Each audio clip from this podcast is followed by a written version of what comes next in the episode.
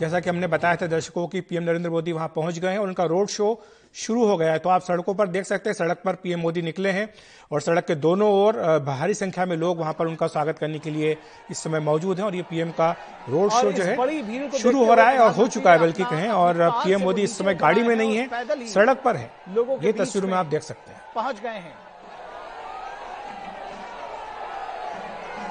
गाड़ी जो है वो पीछे चल रही है। ये दृश्य अभूतपूर्व है कोच्चि के लोगों के लिए भी, सभी के लिए।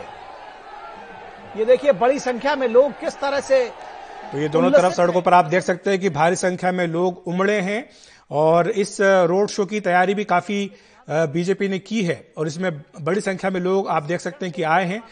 कई लोग जो है अपने मोबाइल लेकर के पीएम मोदी का वीडियो बना रहे हैं और पीएम मोदी भी अपने पारंपरिक जो केरल का परिधान है उसमें निकले हैं और साथ ही सड़क पर चल रहे हैं पीएम नरेंद्र मोदी। ये एक अलग ही दृश्य है कि अमूमन रोड शो में होता ये है कि वो गाड़ी में सवार होते हैं, लेकिन यहाँ कोच्चि में वो सड़क पर चलकर जनता का अभिवादन स्वीकार कर रहे हैं।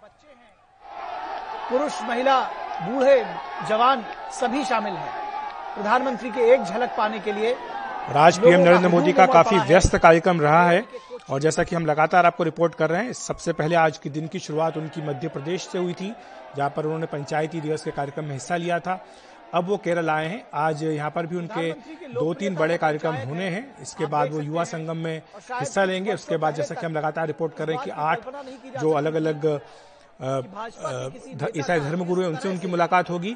आज रात्रि विश्राम भी पीएम नरेंद्र मोदी का कोच्चि में ही और कल भी यहाँ पर उनके कई सारे कार्यक्रम होना है जिसमें कि वाटर मेट्रो का लोकार्पण, वंदे भारत एक्सप्रेस को हरी झंडी दिखाना, ये सारे कार्यक्रम पीएम नरेंद्र मोदी के यहाँ पर होंगे। अपने प्रिय प्रधानमंत्री की एक झलक पाने के लिए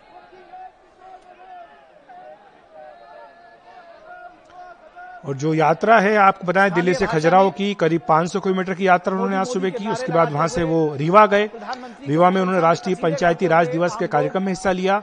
इसके बाद खजुराहो वापस आए, फिर उन्होंने यात्रा शुरू की है खजुराहो से कोच्चि की, करीब सत्रह सौ किलोमीटर की यात्रा करके यहाँ कोच्चि पहुंचे हैं। इस रोड शो के बाद वो फिर युवम कॉन्क्लेव जो हो रही है उसमें हिस्सा लेंगे। कल पीएम नरेंद्र मोदी कोच्चि से तिरुवनंतपुरम जाएंगे, करीब एक सौ नब्बे किलोमीटर की दूरी है। यहाँ पर वंदे भारत एक्सप्रेस को हरी झंडी दिखाएंगे पीएम नरेंद्र मोदी। कई विकास परियोजनाओं का शिलान्यास भी वो करेंगे। इसके बाद तिरुवनंतपुरम से सूरत होते हुए सिलवासा जाएंगे, करीब पंद्रह सौ किलोमीटर की दूरी कल तय करेंगे। और इसके बाद वहां पर वो नमो मेडिकल कॉलेज उसका लोकार्पण करेंगे। साथ ही कई विभिन्न विकास परियोजनाओं का शिलान्यास भी पीएम नरेंद्र मोदी कल करेंगे। इसके बाद वो दमन जाएंगे जहां पर कि देवका सी फ्रंट का उद्घाटन किया जाएगा। इसके बाद उनकी यात्रा सूरत की होनी है और सूरत से वो वापस दिल्ली आएंगे। तो कुल मिलाकर के जो आज उनकी सुबह यात्रा शुरू हुई है, कल जब वो खत्म होगी तो तिरपन सौ किलोमीटर का सफर पीएम नरेंद्र मोदी पूरे कर चुके होंगे। इंतजार कर रहे थे लोग ताकि एक झलक अपने प्रधानमंत्री की पा सके।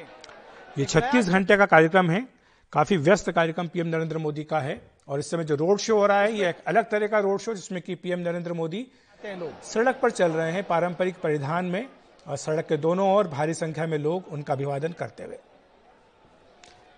लोग अपने मोबाइल फोन से उनका वीडियो बना रहे हैं, सेल्फी अपनी ले रहे हैं और केरल की जो दो दिन की पीएम नरेंद्र मोदी की यात्रा है इसमें कई सारे कार्यक्रम उनके होने हैं जिसमें कि वाटर मेट्रो इसका लोकार्पण किया जाएगा। ये अपने आप में एक अनूठी परियोजना है, भारत में पहली बार वाटर मेट्रो चलाई जा रही है। दरअसल ये बोट है जो कि अत्याधुनिक बोट है और इसकी जो शक्ल है वो मेट्रो जैसी ही है, सारी सुविधाएं भी जिस तरह की मेट्रो होती है वैसी इनकी सुविधाएं हैं और इसीलिए इसको वाटर मेट्रो का नाम दिया गया है। ये लगातार पुष्प वर्षा जो है वो दिखा रही है कि किस तरह से लोग अपने प्रधानमंत्री से प्रेम करते हैं और किसी बड़े फिल्म स्टार का की भी इतनी लोकप्रियता नहीं होगी।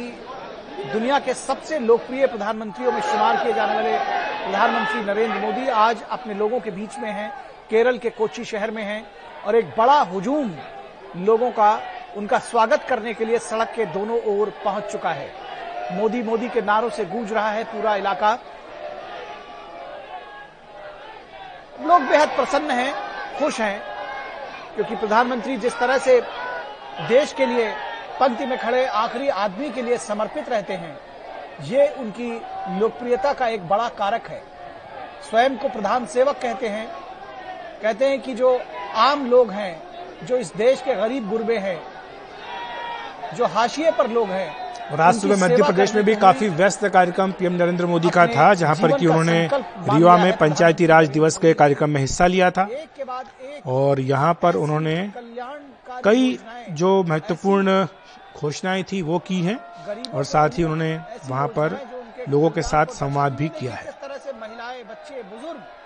और आरती लेकर के थाली आरती थाली केरल की यह यात्रा इस लिहाज से भी महत्वपूर्ण है, जैसा कि हम अभी कुछ देर पहले ब्रेक में जाने से पहले चर्चा कर रहे थे अपने विशेषज्ञों के साथ, साथ ही केंद्रीय राज्य मंत्री जो है अल्पसंख्यक मामलों के, उनके साथ भी हमने चर्चा की कि आज की जो ये यात्रा है ये इस लिहाज से भी महत्वपूर्ण है कि केरल एक वो राज्य जहाँ पर कि बीजेपी अभी तक इसे भेद नहीं पाई है, इस किले को, और वहाँ पर आरएसएस का एक बहुत ही ताकतवर नेटवर्क होने के बावजूद बीजेपी को चुनावी सफलता वहाँ नहीं मिल पाई है। हालांकि दो हज़ार सोलह में बीजेपी को एक विधायक विधानसभा में भेजने में कामयाबी जरूर मिली थी, लेकिन दो हज़ार इक्कीस के चुनाव में बीजेपी को ये कामयाबी नहीं मिल पाई। अभी विधानसभा में उनका कोई भी सदस्य नहीं है। पार्टी की कोशिश यही है कि दो हज़ार चौबीस के लोकसभा चुनाव के मद्देनजर अपनी ताकत बढ़ाई जाए। दक्षिण भारत के राज्यों में जहां पर कि कर्नाटक में उसकी सरकार है, केरल, तमिलनाडु, तेलंगाना, आंध्र प्रदेश, ये ऐसे राज्य जहां पर कि बीजेपी लगातार अपनी ताकत बढ़ाने का प्रयास कर रही है। तेलंगाना में वो इस समय बीआरएस को कड़ी टक्कर देती हुई नजर आ रही है और केरल में जहां पर कि यूडीएफ और एलडीएफ के बीच में ही सरकारें बदलती रहती है, बीजेपी तीसरी ताकत के रूप में अपनी मौजूदगी दर्ज कराने का प्रयास कर रही है। वहां के कुछ स्थानीय निकाय के चुनाव में पार्टी को जो वोट मिले उससे बीजेपी का हौसला बुलंद भी हुआ है। पार्टी को लगता है कि केरल में उसके लिए संभावनाएं हैं और इसीलिए आज जो एक मीटिंग होने जा रही है आठ पादरियों के साथ पीएम नरेंद्र मोदी की, इसको भी इस लिहाज से महत्वपूर्ण माना जा रहा है कि अठारह प्रतिशत से अधिक ईसाई आबादी केरल में है और बीजेपी अब उन्हें अप्रोच कर रही है, आउटरीच कर रही है। और हाल ही में जब ईस्टर हुआ तो बीजेपी ने तमाम जो ईसाई समुदाय के लोग हैं उन्हें अपने कार्यकर्ताओं के घरों में आमंत्रित भी किया था। ईद पर भी इसी तरह से आउटरीच किया गया था और ईद पर भी मुस्लिम समुदाय के लोगों को अपने घरों पर बीजेपी के कार्यकर्ताओं ने आमंत्रित किया था। पीएम नरेंद्र मोदी ने ही इसका सुझाव दिया था। हैदराबाद में जब बीजेपी की राष्ट्रीय कार्यकारिणी की बैठक हुई थी तो वहां पर स्नेह यात्रा निकालने का सुझाव पीएम नरेंद्र मोदी की ओर से आया था, जिसमें यह कहा था कि जो अल्पसंख्यक समुदाय के लोग हैं उनके मन में विश्वास, बीजेपी के प्रति जो एक तरह की दूरी बढ़ाने का प्रयास किया जाता है उसको पाटा जाए। और साथ ही उन्होंने खास तौर से पसमानदा समाज की बात भी की थी, जो कि मुस्लिम में पसमानदा समाज है, और कहा था कि उनके पास भी बीजेपी को जाना चाहिए। उसी के बाद उत्तर प्रदेश में भी कई जगह पर बीजेपी ने पसमानदा समाज के सम्मेलन किए और इस समय पीएम नरेंद्र मोदी आप देख सकते हैं कि फूलों से उनका स्वागत किया जा रहा है, जमकर स्वागत हो रहा है। केरल में कोच्चि में इस समय पीएम नरेंद्र मोदी का ये रोड शो चल रहा है, जहां पर कि पारंपरिक पारंपरिक जो परिधान है उसमें पहने हुए पीएम नरेंद्र मोदी सड़कों पर चल रहे हैं लोगों का अभिवादन स्वीकार करते हुए। ये रोड शो बाकी रोड शो से इस लिहाज से बहुत ही फर्क है इसमें, क्योंकि अमूमन होता यह है कि वे गाड़ी पर सवार होते हैं और गाड़ी के या तो दरवाजा खोल करके खड़े होते हैं और फिर लोगों की तरफ हाथ हिलाते हैं, लेकिन यहाँ पर गाड़ियां छोड़ दी हैं उन्होंने, गाड़ियां पीछे हैं और वो खुद सड़क पर चल रहे हैं, लोगों का अभिवादन स्वीकार कर रहे हैं। तरह से अब जनता उनका अभिवादन करना चाहती है, उनका स्वागत करना चाहती है, उन पर पुष्प वर्षा करना चाहती है, तो प्रधानमंत्री जी पूरे खुले मन से पूरी तरह से ये कोशिश करते हैं कि ज्यादा से ज्यादा वो लोगों का अभिवादन स्वीकार कर पाए, उन्हें एक तरह से उनके अभिवादन को अपने तौर पर उसका जवाब दे पाए। तो निश्चित तौर पर ये तस्वीरें वो दिखाती है कि यूं ही नहीं प्रधानमंत्री नरेंद्र मोदी दुनिया के सबसे लोकप्रिय नेता माने जाते हैं। बिल्कुल, और जी जिस तरह से आप देख रहे हैं फूलों से लगभग नहला दिया है प्रधानमंत्री को, फूलों की बारिश हो रही है प्रधानमंत्री के ऊपर। और जिस तरह से देखने में आता है जैसे क्रिकेट के ग्राउंड में जब प्रिय खिलाड़ी या जो इससे बाद जो तुरंत प्रोग्राम होने जा रहा है वो भी काफी महत्वपूर्ण है। युवा संगम होगा और इस युवा संगम में केरल के अलग अलग हिस्सों से एक लाख से भी अधिक युवा हिस्सा लेने जा रहे हैं। तो जनता के साथ पहला तो उनका संपर्क यहाँ पर रोड शो के जरिए हो रहा है। इसके तुरंत बाद छह बजे का समय दिया गया है कि जब पीएम नरेंद्र मोदी युवा संगम में हिस्सा लेंगे और यहाँ पर युवाओं के लिए उनका क्या एजेंडा है, उनकी क्या सोच है, बीजेपी क्या सोचती है, उनकी सरकार ने क्या क्या किया है, इस बारे में केरल के युवाओं से उनका सीधा संवाद होगा। और इसमें अनिल एंटनी जो कि पूर्व रक्षा मंत्री और कांग्रेस के वरिष्ठ नेता ए के एंटनी के बेटे हैं, जो हाल ही में बीजेपी में शामिल हुए हैं, वो भी इस युवा संगम में मौजूद रहेंगे। तो एक तरह से बीजेपी युवाओं को आगे लाने का संदेश भी ये देगी कि किस तरह से जो दूसरी पार्टियों के युवा नेता हैं वो बीजेपी का दामन थाम रहे हैं।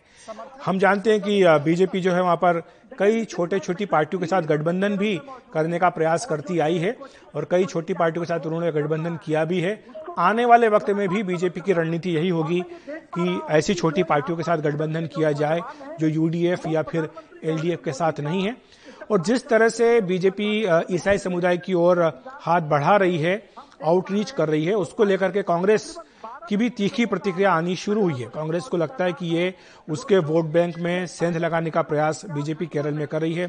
कांग्रेस को वहां पर झटका लगा था इस विधानसभा चुनाव में।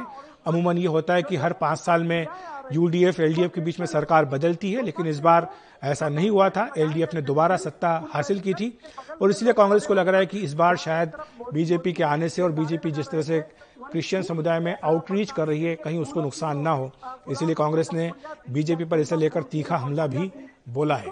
और आपको ये बता दें कि लोकसभा में अगर कहीं से ताकत कांग्रेस को सबसे ज्यादा मिली थी तो केरल ही था, जहां पर कि कांग्रेस ने जबरदस्त लोकसभा सीटों को जीता था। राहुल गांधी भी वायनाड से चुनाव जीत करके आए थे, जहां अब उनकी मेंबरशिप लोकसभा की जा चुकी है। तो केरल कई लिहाज से महत्वपूर्ण है और यहां पर हम देखते आए हैं कि लगातार आरएसएस और लेफ्ट का जो काडर है उसके बीच में हिंसक संघर्ष होता आया है। आरएसएस की जो ताकत है, जो पकड़ है, वो केरल के कई हिस्सों में काफ़ी मजबूत है। इसके बावजूद भी ये ज़रूर होता है कि बीजेपी को चुनावी कामयाबी नहीं मिलती है, तो बीजेपी अब इसी को तोड़ना चाहती है।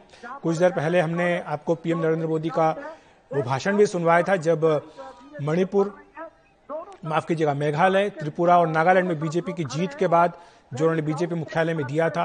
उन्होंने कहा था कि गोवा में भी ईसाई समुदाय के लोगों ने बीजेपी का साथ दिया है, मेघालय और नागालैंड में भी साथ दिया है, तो उन्हें उम्मीद है कि केरल की जनता भी अब एक नया इतिहास लिखेगी।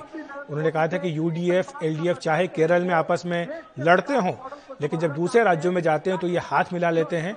तो केरल में कुश्ती और दूसरे राज्यों में दोस्ती, ये बीजेपी यहाँ पर उजागर करेगी और केरल की जनता का साथ अपने साथ लेने के लिए पूरा प्रयास करेगी। ये बात पीएम नरेंद्र मोदी ने इसी आ, कह सकते हैं कुछ कुछ ही दिनों पहले यह बात कही थी। तो बीजेपी निश्चित तौर पर अपना जो दो हज़ार चौबीस का मिशन है उसके लिए केरल को काफ़ी महत्वपूर्ण राज्य मान रही है और यही कारण है कि पीएम नरेंद्र मोदी दो दिन का समय केरल को दे रहे हैं। अभी कोच्चि में आप इस समय तस्वीरों में देख सकते हैं कि अब वो गाड़ी पर आ गए हैं। कुछ देर तक वो सड़क पर चलते रहे रोड शो में, अब वो गाड़ी में सवार होकर लोगों का अभिवादन स्वीकार कर रहे हैं। आज रात कोच्चि में ही बिताने के बाद कल वो तिरुवनंतपुरम जाएंगे, जहां पर कि वंदे भारत एक्सप्रेस का शुभारंभ किया जाएगा।